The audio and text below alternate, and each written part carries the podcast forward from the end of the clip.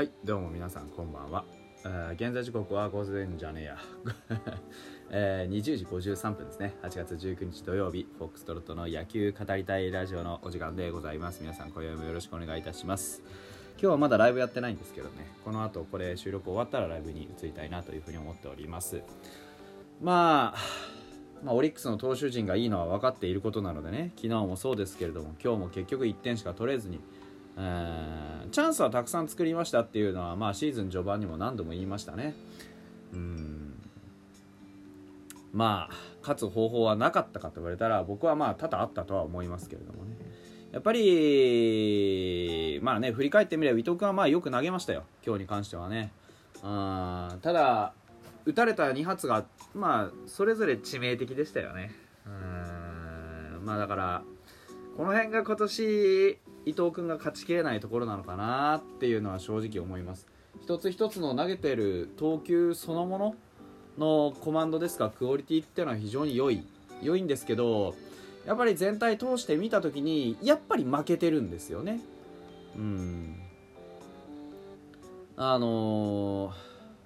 山崎幸也がね非常に良かったっていうのは良かったんですよ。当然めちゃくちゃ良かったと思います。スライダーだったり、カーブだったり緩急を織り交ぜて、でストレートをしっかりと意識させながらも変化球を決め球に効果的なところで使っていくっていう、リード面も含めて非常に上手だったなというふうに思いますよ。で、そこから我々のね、打線は8安打以上放ったわけですよ。8安打を放ったわけですね。山崎幸也から8安打放ったわけではないですけれども、山崎からは6安打放ってるわけです。で山崎はね3三振なので、6回と3分の2、6安打3三振、上手にまとめられたなと。でよくやっぱり打たせて取られてたなという感じですよね、やっぱりね。伊藤君は完投負けということになりました。8回を120球、4安打7奪三振、フォアボールを2で4安打、たった4安打のうちの2本がホームランっていう、もうこれだけです。なんて言ったらいいんでしょうね。これは僕は打線の方の責任だと思うんですよ。やっぱり今日に関しては伊藤君が2本目打たれなきゃどうにかなったんじゃないかって気もしますけど、2本目打たれなかったら多分8回の1点も入ってないので何とも言えないです。そこに関してはどうしようもないとは思いますけど、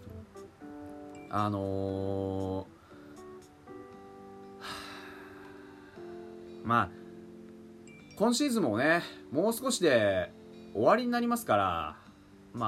そろそろね本当にこれでいいのかっていうところは話しておかなきゃいけないとは思うんですけれど、やっぱりシーズン序盤からずっと治ってないことがあるんですよね。それが要はランナーをサードとかね、極端にはランナーサード、アウトカウントが1ないし0、この、パターンで本当にうちはできることが他にないのかということは、僕はシーズン序盤に口酸っぱくして言ってたと思いますけど、シーズンね半年以上やってきてまだできないですよね。ランナー三塁で、もしくはねランナーが一塁とか二塁とかにいても進塁打だとかね、犠牲フライだとかゴロの間にサードが帰ってくるだとか、そういうやっぱり野球が一向に上手くなってる気がしないんですよね。今日もそうじゃないですか。何度もありましたよね、サードにランナーがいて犠牲フライで1点だよって場面。これに対する答えが出てこないのが僕は疑問でならないんですよ。でもう当然ですけどね、そのヒット出ればもう一番いいですから、じゃあどうやったらヒットが出るのかなっていうところの考え方でやるのは分かるんです。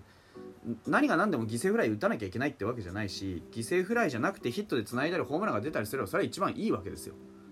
だからそれ自体は別に出ないってことがあるのはあるでしょうよ。ただいつも出てないんですよね、うち犠牲フライ、ゴロの間の1点とかっていっつも出てないんですよ。出てないがデフォルトでたまに出るという状況はやっぱり僕はいい状況だとは思わないんですよね。でこれは僕の心象です。勝手なデータ見たわけじゃないです。心象としてランナーを進めるっていうこと自体はまあよくできてるんですよ。でサードにねランナーを置いて、さあここから何やろうかっていうね、いわゆる新庄監督の得意なパターンで非常によくできてると思うんですよ。でもそこからの広がりってまるで持ててないじゃないですか。でね、一番気になるのがこの間ね、古川君がパカパカ打ってた試合で、古川君自体は本当に単純に引っ張って強い打球を上げたんですよね。で犠牲フライ1点最後に取ったじゃないですか。あれだけでいいんですよ。変な話、犠牲フライってことを考えたら、あのバッティングが一番なんです。強く振って打球を上げる、これでいいじゃないですか。なんですけどね、うちの野手はどのシーン見ても犠牲フライの時に逆方向、まあ、今日特にそうだったんですけど、なんか逆方向を狙ってバッティングしてる節があるんですよね。で逆方向って飛距離出ないでしょ。だから逆方向へのホームランってそれだけで価値があるわけですよ。センターから逆方向を狙ってヒットを打つ意識っていうのはまあ確かにあんのかもしれないですよ。昭和の時期の野球なんてのはね、そうすると打率が上がりやすいっていう迷信がありましたよ。でただね、今もう令和に入ってるんですよ、平成を通り越してね。いまだにその打球をどの方向に飛ばすからヒットとかっていう考え方は正直もういらないんじゃないかなと僕は思ってるわけですよ。誰が教えてるのか分かりません。新庄監督なのか八木コーチなのか他に誰かがいるのか分かりませんけれども、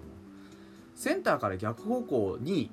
飛ばすからヒットになるのではないのですよね。どこに飛んだからヒットになる、どこに意識があるからヒットになりやすいってことではなくてね、だって今日見てれば分かるじゃないですか。オリックスのバッターでセンターから逆方向を狙ってさ当てるだけのようなパッティングしてるバッターなんて誰もいないんですよ。きっちり振って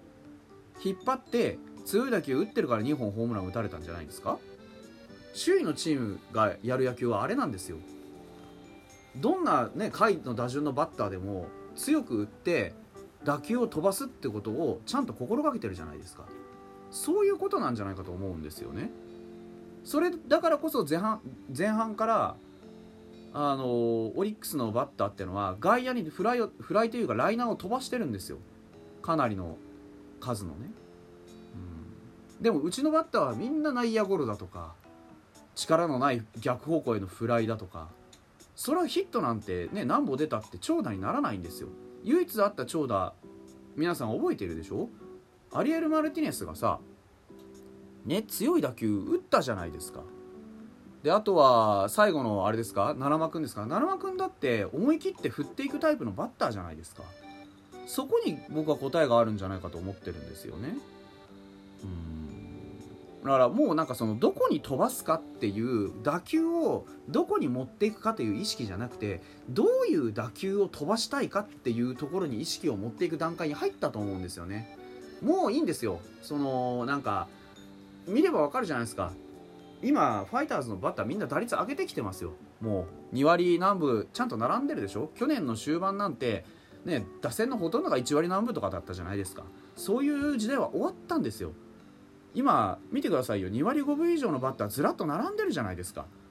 だったらもう強い打球をしっかり飛ばすっていう意識に変えていっていいと思うんです。昨日のねシュンペーターに対してもそうですけど、やっぱ相手の速いボールに対してきちっとアジャストする。今日もそうです。なんでかわからないけどみんな変化球ばっかり狙ってストレートに差し込まれてカウント取られて変化球で仕留められてるんですよ。鼻から緩い球しか狙ってないんですよね。みんな緩めのカーブだとかスライダーにきっちり合わせていってるんですけど、その分ストレートが早く見えてで差し込まれてファールもしくは見逃しのストライクでカウントを悪くしてるんです。でなんで速いものに合わせていかないのかっていうのは僕不思議でしゃあないんですよね。だってどんなピッチャーだってストレート投げるんですから絶対に。それを捉えられたのが伊藤君なんじゃないですか。捉えられるからストレート投げづらくなってホームラン打たれた次の回の球数がバカッと増えたんじゃないですかっていう話なんですよ。相手がやってることなんだからこっちもできるはずです。相手オリックス首位ですよ。首位に対してそういう不完全な野球、はっきり言って1周も2周も時代の遅れた野球でこれだけの接戦を演じれてるんだから、逆に言えば意識を新しいものにアップデートしてしっかりと何をするべきなのかっていうのを場面場面でクリアにしていけば、こういった試合も絶対取れるはずなんですよ。昨日も今日も1点差をどうするか、どうやって縮めるかっていう、その届かない1点はそこにあるんですよ。なんか違うんですよね。今までやってる野球が違ってるんです。昨日も今日も違うんです。だから1点届かないんですよ。その届かない1点をどうやって届かせるんですかっていうところに必要なのがやっぱり新しい野球の感覚なんじゃないですか。得点だって別に少ないわけじゃないです、このチーム。失点だって別にめちゃくちゃ多いわけじゃないです、このチーム。噛み合ってないんですよ。ピッチャーがこんなに頑張っている時にバッターがよくわからない野球をやってることがたまにあるわけです。だからやっぱりチーム全体で今日はそういう謎のね緩い球狙いだとか、やっぱり仕掛けが失敗してるわけじゃないですか。だから仕掛けが失敗した時に一体何ができるかっていう引き出しをもっと持っといてほしいなって思いますね。今日はちょっと伊藤君には酷な試合だったなとは思います。明日なんとかねカード1本取っていきたいというふうに思うんですが、どうでしょうかね。意識高く持っていきたいもんですね。はい、それではまた。